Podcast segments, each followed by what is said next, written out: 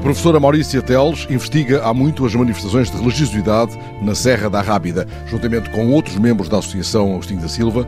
Esta investigadora participa todos os anos na Festa do Espírito Santo, que decorre no domingo de Pentecostes, no Convento da Rábida. No Convento Velho temos a tradição de fazer esta festa desde já há 23 anos atrás.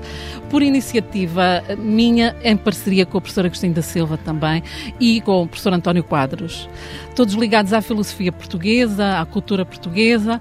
Dalila Pereira da Costa também, outra escritora e filósofa ligada ao pensamento português e às tradições não é propriamente uma festa religiosa. Vamos Mas lá. É uma celebração. Mas é uma celebração que tem a ver com a religião da natureza, ou seja, o homem retornando à natureza. É esse o nosso princípio fundamental.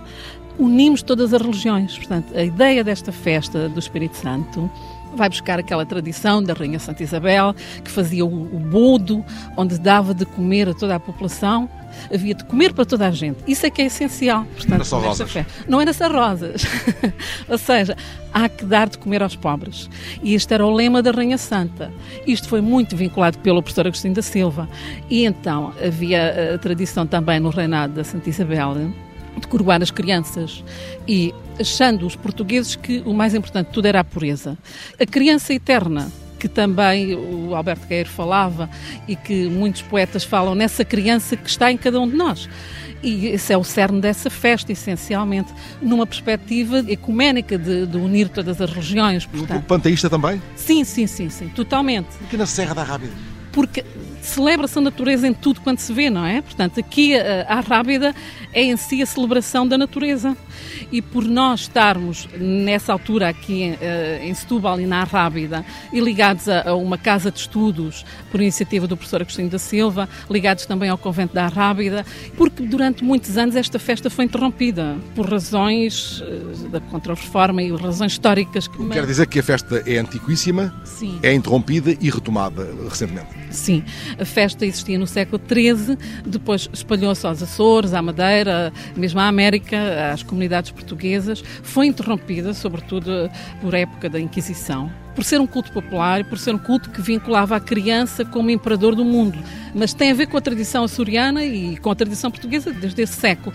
Se bem que aqui tem outra conotação, talvez mais naturalista, mais ligada mesmo à rábida porque a coroação é feita com folhas da arrábida, são coroas da arrábida. Não será aquela coroa suntuosa de prata ou de que existe na igreja, mas será uma coroa como símbolo da natureza. E quem é que é coroado? O menino? Sim, são as crianças, são as crianças que são coroadas todos os anos. Sempre no convento? Sim, começámos na Lapa de Santa Margarida, que também é um lugar muito importante nesta serra, que havia celebrações religiosas ligadas à, à festa dos marítimos e à de Senhora da Rábida. Aliás, um altar dentro da, da Lapa? Exatamente, que era o altar a Santa Margarida e por isso faziam festas seculares da tradição religiosa popular ligada à Senhora da Rábida, ao culto da Senhora da Rábida. Maurícia Teles e o tanto que a festa do Espírito Santo convoca para o Convento da Rábida em cada domingo de Pentecostes. O convento sobre o qual escreveu Sebastião da Gama, nele se concentra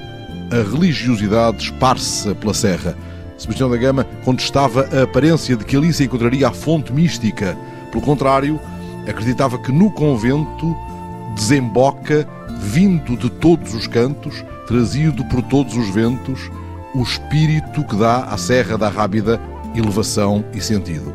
Logo à tarde, continuarei com Maurícia Teles pelos trilhos da Rábida em busca dos tantos lugares onde se revela esse espírito da Serra.